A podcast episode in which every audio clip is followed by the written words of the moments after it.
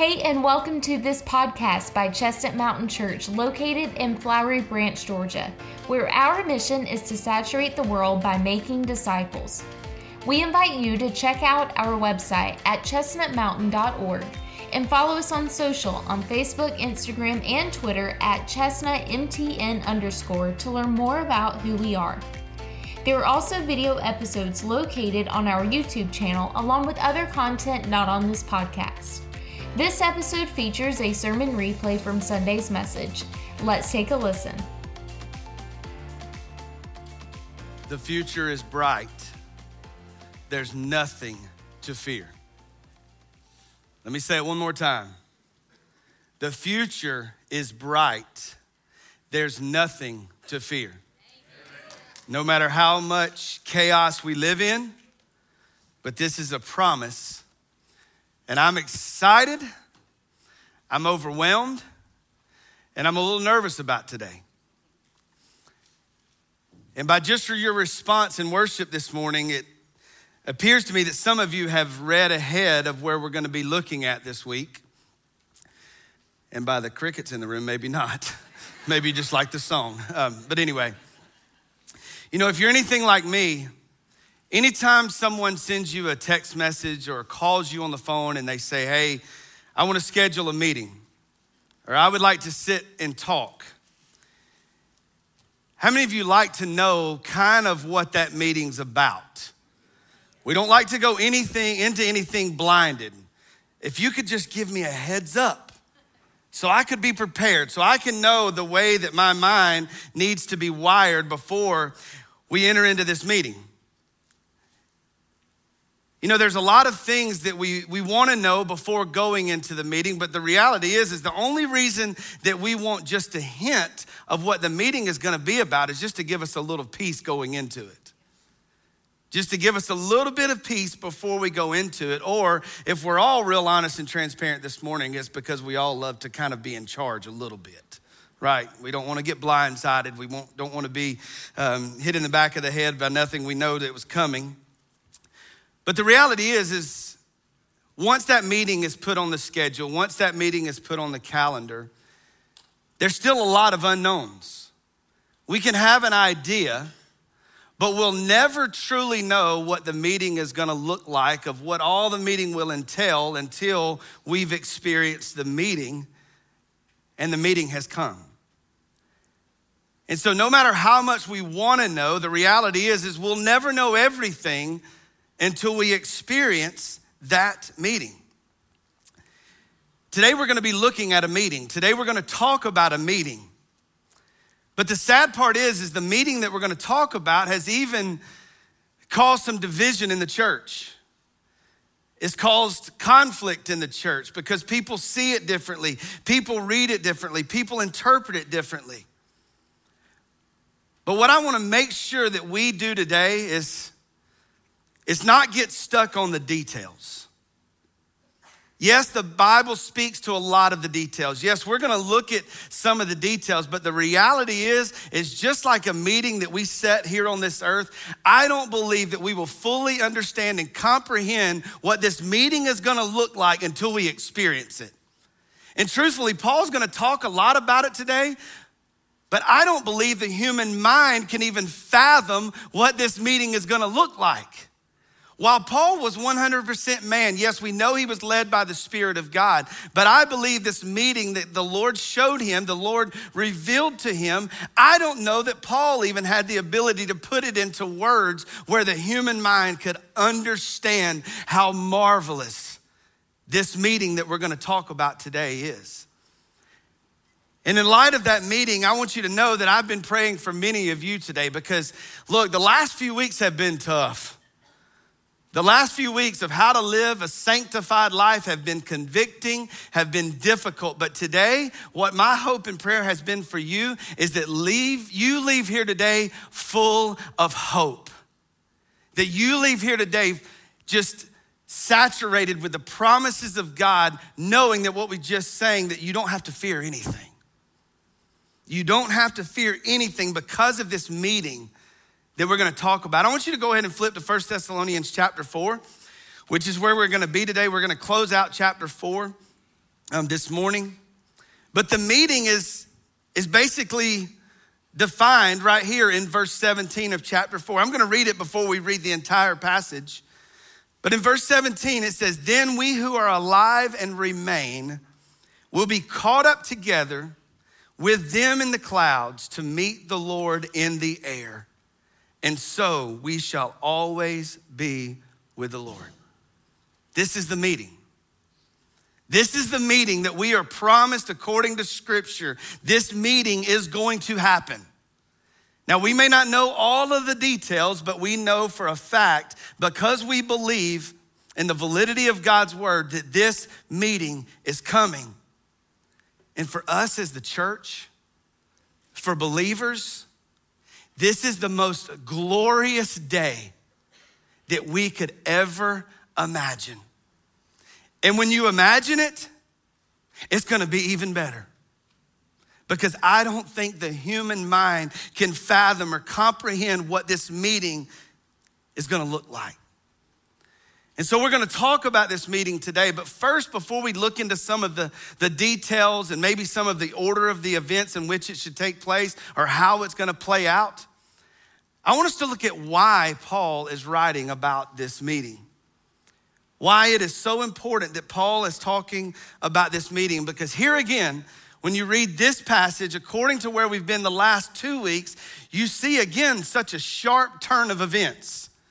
He's talked about living a, living a sanctified life, and he talks about the way that we do that is we abstain from sexual immorality, we control our own bodies. Then last week he took a sharp turn and says, But you love each other like family.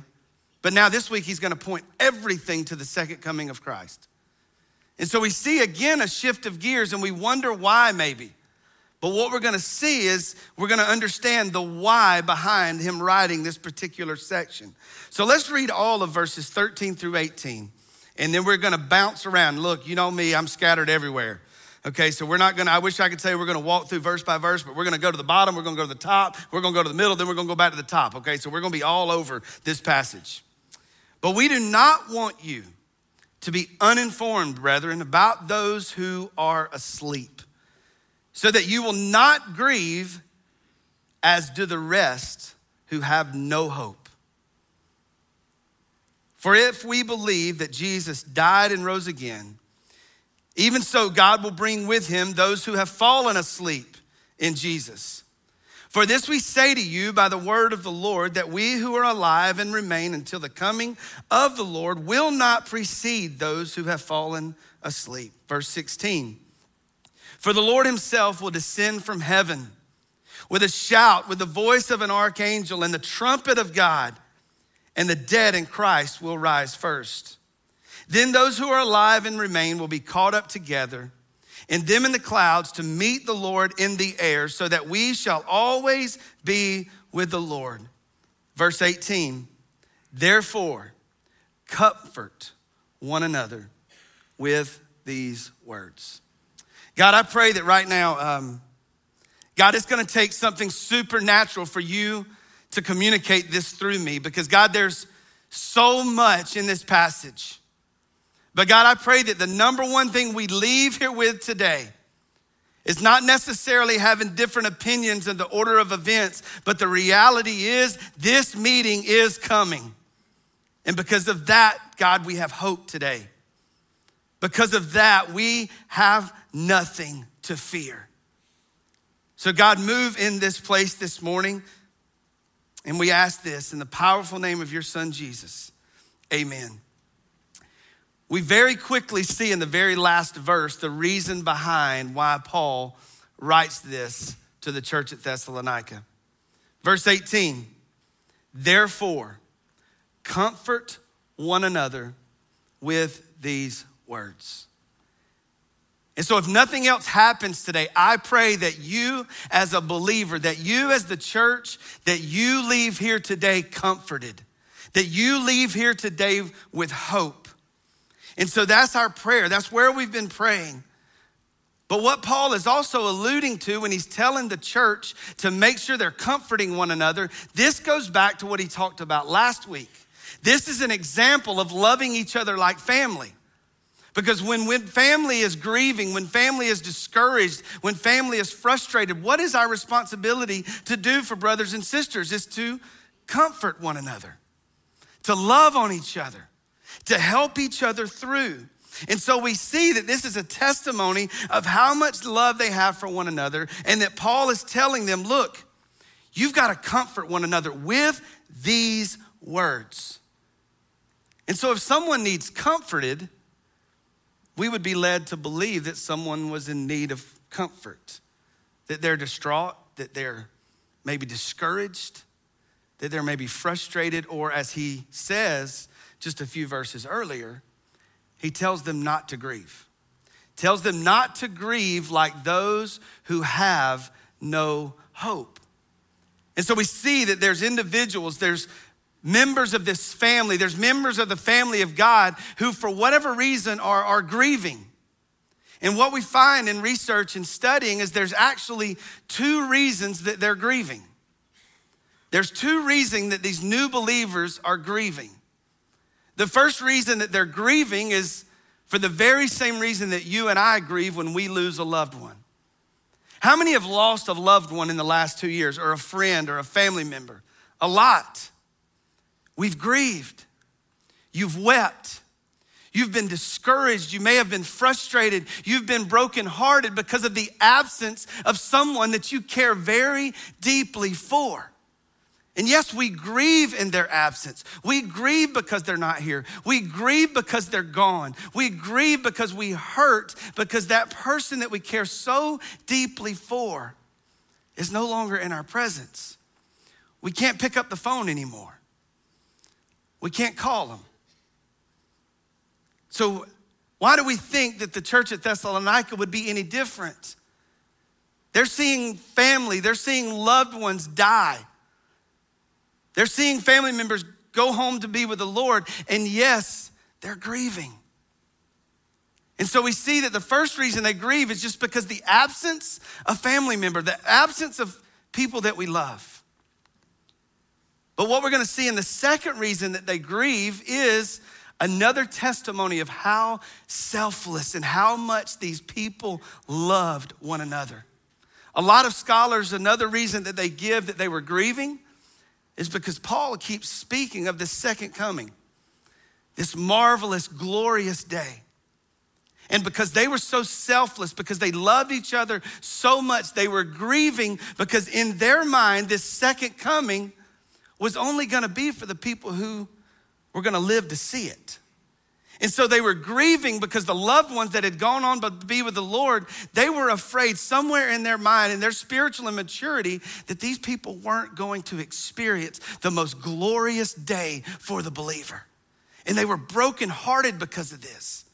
They were brokenhearted because people who had gone on with the Lord, they thought in their minds that they're gonna miss out that they're not to get to experience the most glorious day for the church. Now, keep in mind, these new believers are being persecuted. And so I don't know about you, but I know I've laughed with people already this morning. How many of you are ready for the second coming of the Lord? Praise God, we all should be. Come get us. But you got to understand how much these people loved. They're in the middle of persecution. And let me tell you, we think we know persecution. We don't have a clue what persecution is about, according to how they had to deal with it. And so when they hear of this second coming, they're living in this life of persecution. And so in their minds, if they're selfish, they're going, Yeah, praise God, come on, hurry up, rescue us from this mess. But because they loved each other so much, they grieved because they thought someone was going to miss out. They thought someone was going to miss out. So we see quickly how they were not self absorbed. But the one thing that I, I, I want to make sure that we capitalize on before we go any further, you notice that Paul doesn't say that when someone dies, you can't grieve. Paul doesn't say stop grieving because we know that grieving is natural. Jesus was grieving at the loss of Lazarus. And so it's okay to hurt. It's okay to miss someone. It's okay to be brokenhearted because they're not here. But what Paul specifically says is what we as the church cannot do is we can't grieve like those who have no hope. We can grieve. We can shed tears. We can miss. Nothing is wrong with that. But what we've got to make sure is that we're not grieving like those who have no hope. And then he quickly lets them know where hope is found. He quickly lets them know what hope is all about. Look in verse 14. For if we, that pronoun we is talking about the family of God, the church, the believers, those who are married together because of the shed blood of Jesus. He says, For if we believe that Jesus died and rose again, even so, God will bring with him those who have fallen asleep in Jesus. Paul speaks to two separate groups of people, speaks about two separate groups of people. He's speaking to all those that are still here. He's speaking to all those that are reading and hearing this letter. And he's saying, Look, if you believe in Jesus Christ, you have hope. If you believe that Jesus is the Son of God, you have hope. So let me tell you this morning if you are here under the sound of my breath and you have placed your faith in the finished work of Jesus Christ, you have hope. That's our hope. Our hope is not found in the news forecast. Our hope is not found in a newspaper article, but our hope is found in Christ and Christ alone. That's it. And so that is for us, that is for the people who are reading this letter. But the second group of people that he addresses is those who have gone on and who are asleep. But again, what does he say? In verse 14, he finishes it with for him who those who have fallen asleep, where? In Jesus.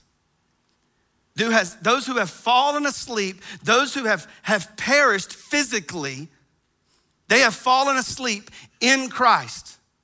And so, for us who are still here, our hope is found if we believe in Jesus Christ. But for those who are not here, they too have hope that is only found in Christ. So, guess what the common denominator is? The only place for the dead and the living is where? In Christ. That's it. There is no other hope. This is a promise that we have from the Word of God that Christ is our only hope. And Jesus speaks to this. Jesus says, I am the way, the truth, and the life. No man comes to the Father except through me. Jesus is saying, I am the only hope. That's it. Your hope is not found in your job. Your hope is not found in how good of an athlete your child is. Your hope is not found in how good your marriage is. Your hope is found in Christ alone. That's it. Now, look, there's a lot of other teachings. There's a lot of other teachings out there that teach the opposite of that. That there's many other ways to get to heaven. There's many other ways to have a relationship with God. And we're not going to go into all the details because the list is a mile and a half long. But according to what Jesus has said, He's the only way. But in light of that teaching that there is other ways, there's a lot of people in their mind that they would teach and talk about a God. There's no way that a God who loves would send people to hell. There's no way that if we talk about a God loving someone so much, there's no way that a God that loves like that would send people to hell. And so, therefore, that's why there's got to be multiple ways to get to Him. But can I tell you this morning that God, listen to me, God sends no one to hell. God loves us enough He loves us more than we can imagine, that He sent His only Son to pay the price that you owed, to pay the price that I owed. And this is what gives us access to have the relationship with God that was severed in the garden. It is through Christ and Christ alone. So God sends no one to hell. God gave us the way, and that way was Jesus Christ. But we, praise God, have the free will to choose are we gonna trust Him or are we not gonna trust Him? God sends no one to hell. That's not even in the character of love if God would send someone to hell. I'm gonna create you so I can send you to hell. That's not the God that I serve. God loves us that He sent His Son while we were yet sinners to die. This is what a loving Father looks like. Jesus is our only hope. And I had in my mind that I was like gonna be able to sit up here and just kind of talk to you this morning, but I'm sorry. Maybe it's too much coffee or anyway, I'm sweating and everything else already.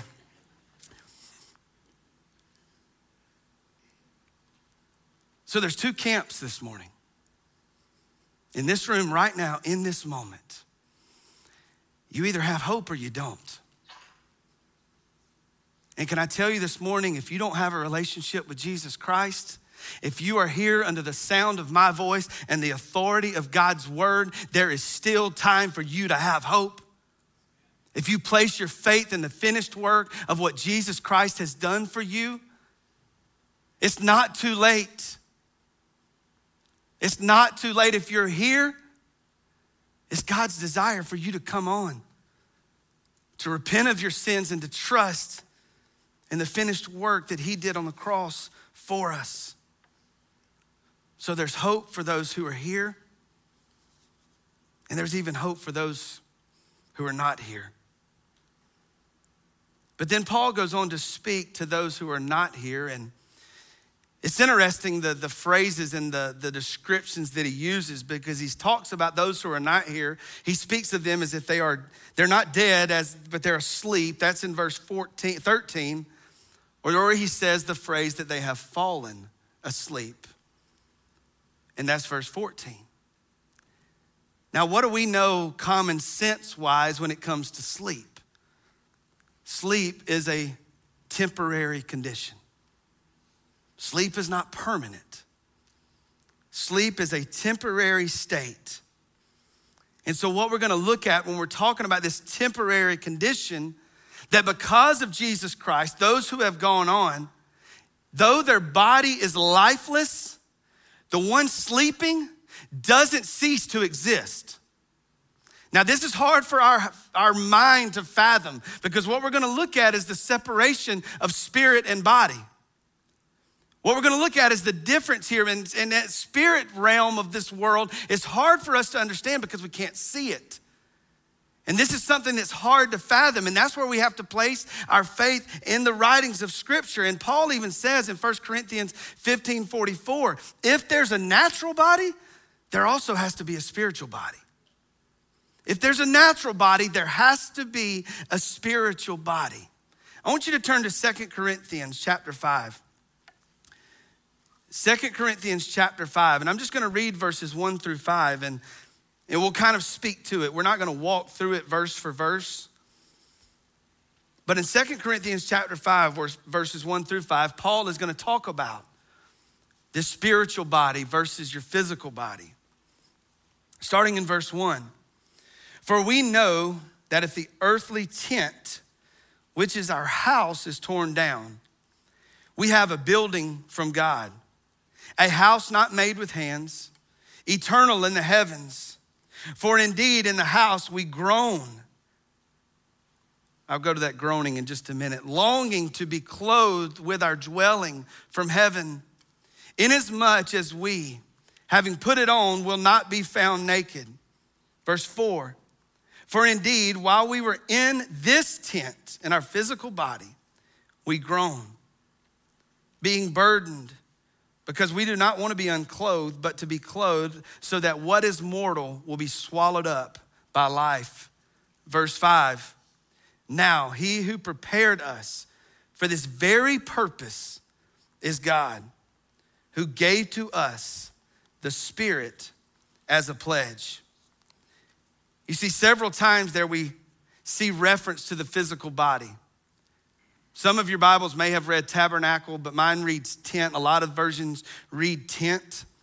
And I believe tent is, is great because it, we all know in our mind what we think of as a tent. If you've ever slept in one, you know how temporary those suckers are.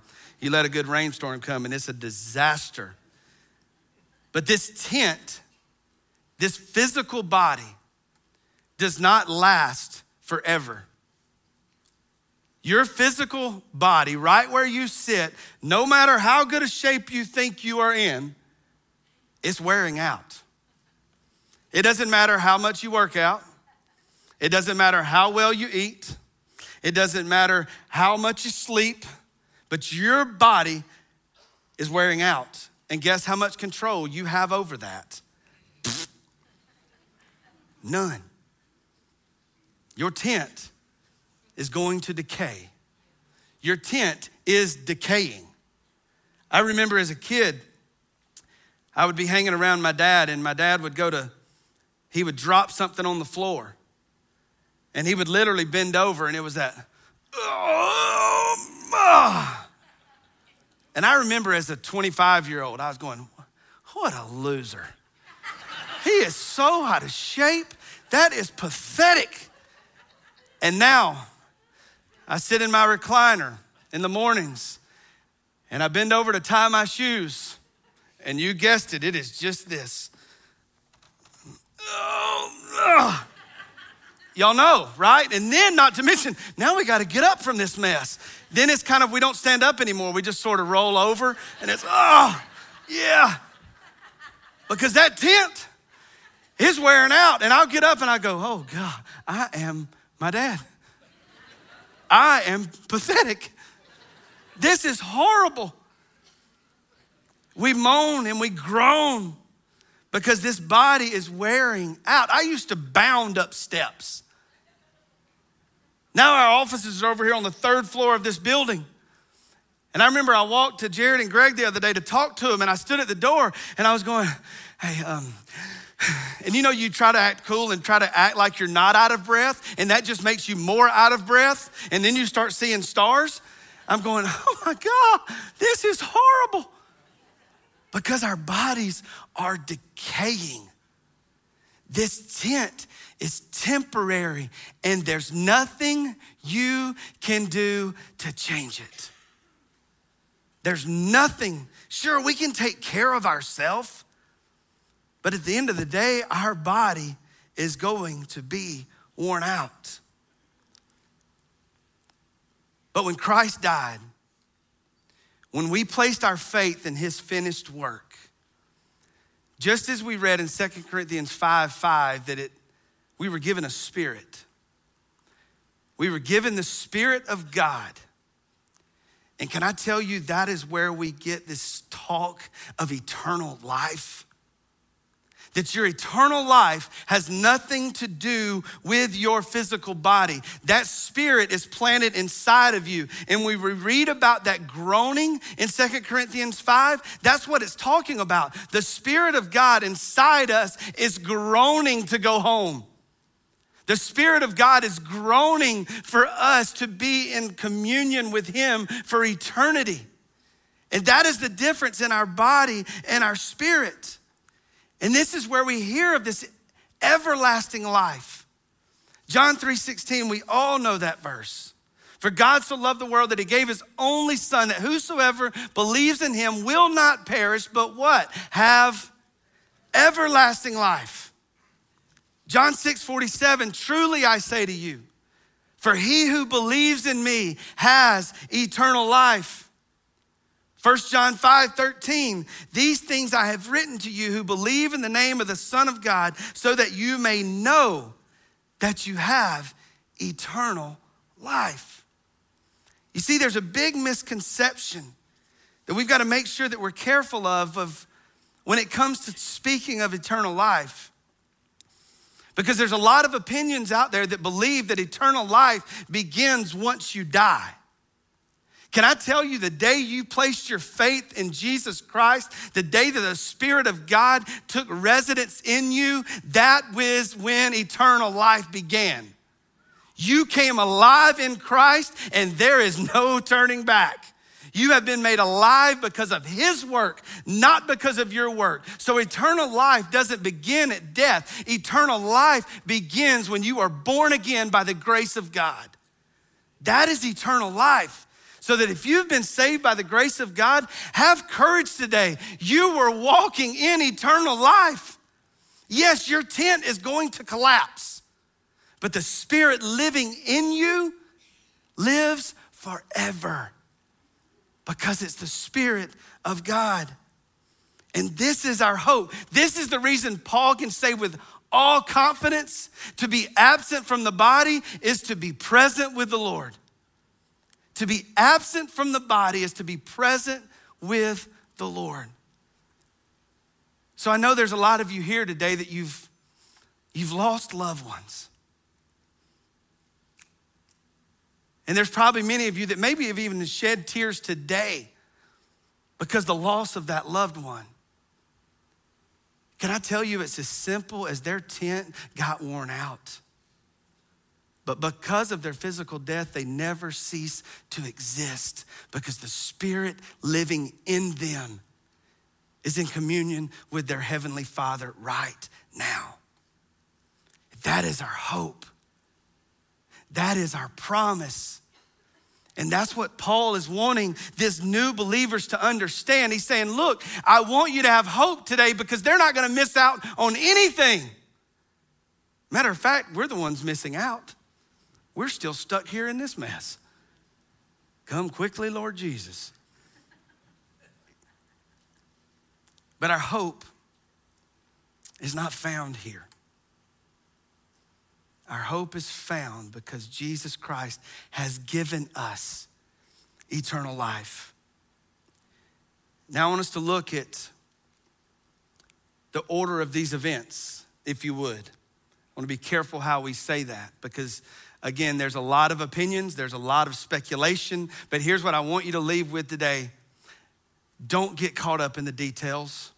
You may or may not agree with what I'm going to say, but the reality is is the one thing that we can all leave here with an agreement on is Jesus is coming. Jesus is coming. Look at verse 16 of chapter 4, 1 Thessalonians. For the Lord Himself will descend. We could just stop right there. Don't even worry about the rest of it. For the Lord Himself will descend from heaven with a shout, with the voice of an archangel, and the trumpet of God, and the dead in Christ shall rise first. Now, there's a lot of different opinions, there's a lot of different perspectives, even when we talk about this sound. Some scholars believe that it's going to be three distinct sounds. Some scholars believe that this was three attempts trying to define what it was going to sound like. That there's going to be a shout, the voice of an archangel, the trumpet of God. Here's what I know. Does it really matter if it's three distinct or if this is three ways? But the reality is is there's one day coming a day that there's going to be a sound that there is going to be no mistaking what it is. You can look on the internet and you can see people type these things out and they'll say, Hey, did you happen to hear that boom today? Y'all know what I'm talking about? Yeah, a transformer blew up. Did anybody feel the earth shake today at my house? It was shaking. Then people, no, I didn't feel this. No, I didn't see that. No, I didn't hear this. There's coming a day that there's gonna be people that are not gonna say, Did you hear this? Because I believe in that moment that on the face of this earth, when the eastern sky parts and Jesus steps out, that there's gonna be no mistaking what that sound is. And the reality is, is we're not gonna care if it's three distinct sounds or if it's three ways to describe it. We're not gonna be arguing, hey, that was a trumpet. No, it wasn't. That was the shout of the archangel. We're not gonna care. Because there's gonna be something so marvelous that day that we can't comprehend. And we're gonna say, you know what? I know exactly why Paul had a hard time. Because I don't even know what it meant, but I just know that it was Jesus and that it is Jesus. But you know, the beauty of it is, is anytime in the Old Testament, if this right here don't make you want to run through a wall, I don't know what will. But anytime that a trumpet was represented or sounded in the Old Testament, do you know what it stood for? It was a calling to assemble and to be set in motion. I don't think y'all get that. That's like calling an army together and say, let's go to war. That's the family of God gathering together to go home to be with the Lord. Who cares if it's three sounds? I just know it's going to be something special.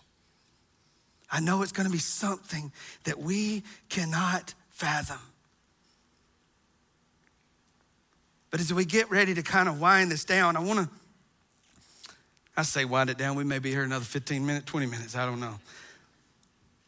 I want to talk about something that's mind blowing. Something I don't know that we can fully comprehend. I don't know that we can even visualize what this moment is going to look like. But be rest assured it's going to happen.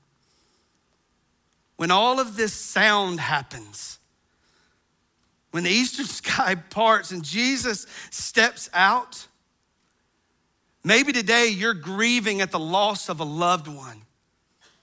Maybe you're grieving because of their absence. Look at what verse 14 says. For we, if we believe that Jesus died and rose again, listen, even so, God will bring with him those who have fallen asleep in Jesus. The loved one that you grieve over, there's coming a day that our Savior's return, it says He's bringing them with Him. He's bringing them with Him. And then what we read through the rest of verse 15 is when Jesus brings them with Him, we read verse 15, it says, For this way we say to you by the word of the Lord that we who are alive and remain until the coming of the Lord will not precede those who have fallen asleep. Now, here we step into a whole nother world again of, of making sure that we've got this order of events right. There's a lot of arguments around the, the way in which this order of events will happen. I can tell you that I've been on my face praying, trying to ask God to make this as clear as mud to me as He can. And so I'm going to share with you kind of what God has laid on my heart, but here's what I want you to understand. You may disagree, but you know what? He's still coming back. It is what it is, right? So the way this reads, we've all kind of clung to that verse where it says, The dead in Christ shall rise what? First. And we will not precede them.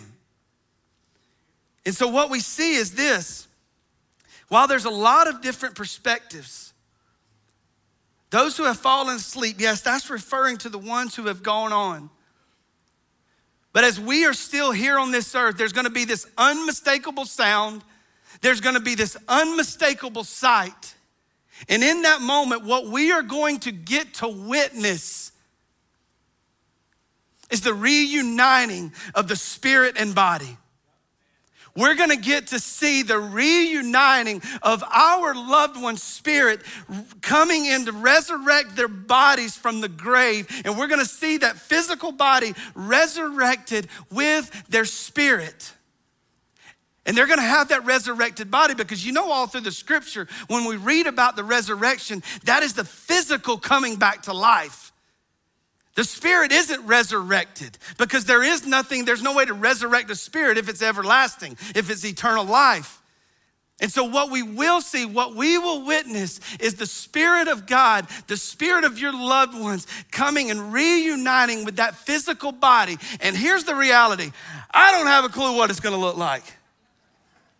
But I believe that we're all gonna be standing there going,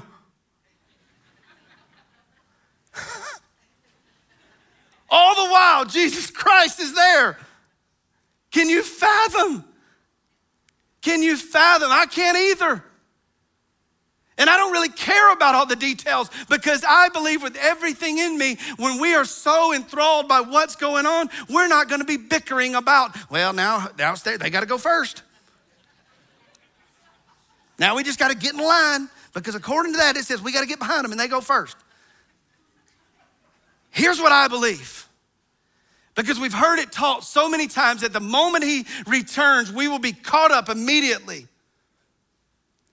but I believe with everything in me that as a testimony of who God is, I believe with everything in me, we will be witnesses as to watch this interaction between the spirit and the body. And we will be absolutely blown away. And then as soon as that resurrected body is coming, look at what it says. It says in verse 17, then we who are alive and remain will be caught up what?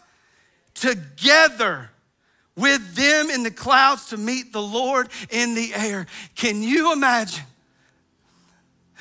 Not only will you approach the throne of our Savior, but I'm gonna get to do it with my dad. I'm gonna get to do it with the ones that aren't here anymore. Because it says, according to the scripture, that we're caught up together we're caught up as a family. And guess what? All that bitterness and anger that you might have for that loved one, guess what? It's gone because now we're created the way the garden was in perfect harmony with one another and the Father. We're caught up together. The past is the past. But now, in our new resurrected bodies, in their new resurrected bodies, we are caught up together to our Lord and Savior, Jesus Christ. And so Paul is telling them, look, you got hope. And they have hope. But that hope is in Christ, in Christ alone.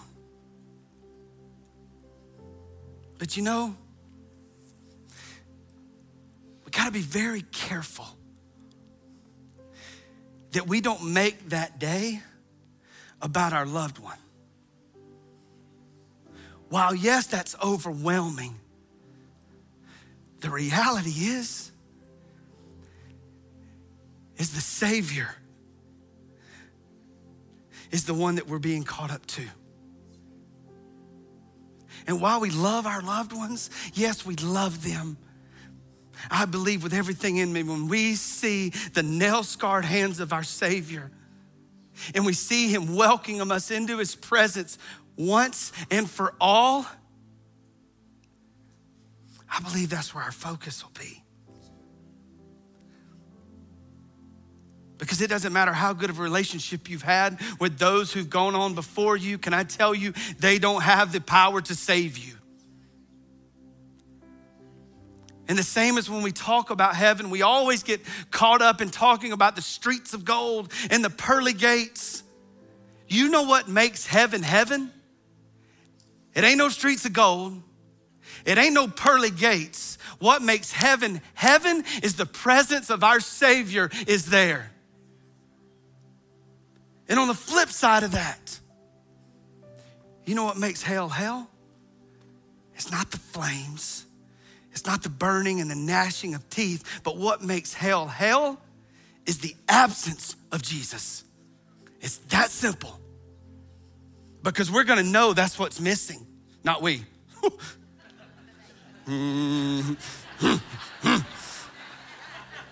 Those who have died apart from Christ will know that the absence of Jesus is why it is what it is.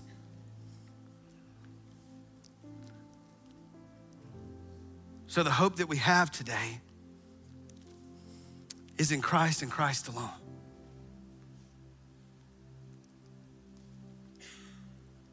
And so, there's no, no doubt in my mind that there's someone here today that doesn't have hope because you've never placed your faith in this because it sounds too far fetched. It sounds too just unbelievable. Can I tell you? It's gonna be unbelievable And if I had any ability in me to beg you, to plead with you, to trust this plan, I would. But that's something that only the Spirit of God can do. And if right now you know that if all of a sudden we heard some commotion, whether it was three sounds or three ways to describe it, there's gonna be no mistaking of what it is. And I'm not trying to scare anyone, but when you hear it, will you say, oh no? Or will you say, praise God? It's one or the other. It's one or the other. And so, in just a moment, we're going to give an opportunity to, for you to respond to that. And maybe even right now where you're at, you go ahead and have a conversation with God. You don't have to wait till a response, till an invitation is open, because if the Spirit of God is meeting you right where you're at, I encourage you to respond to that. Right where you are. But now for the church.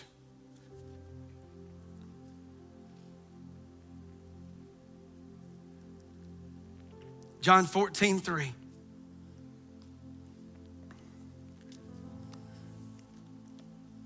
I want you to stand to your feet.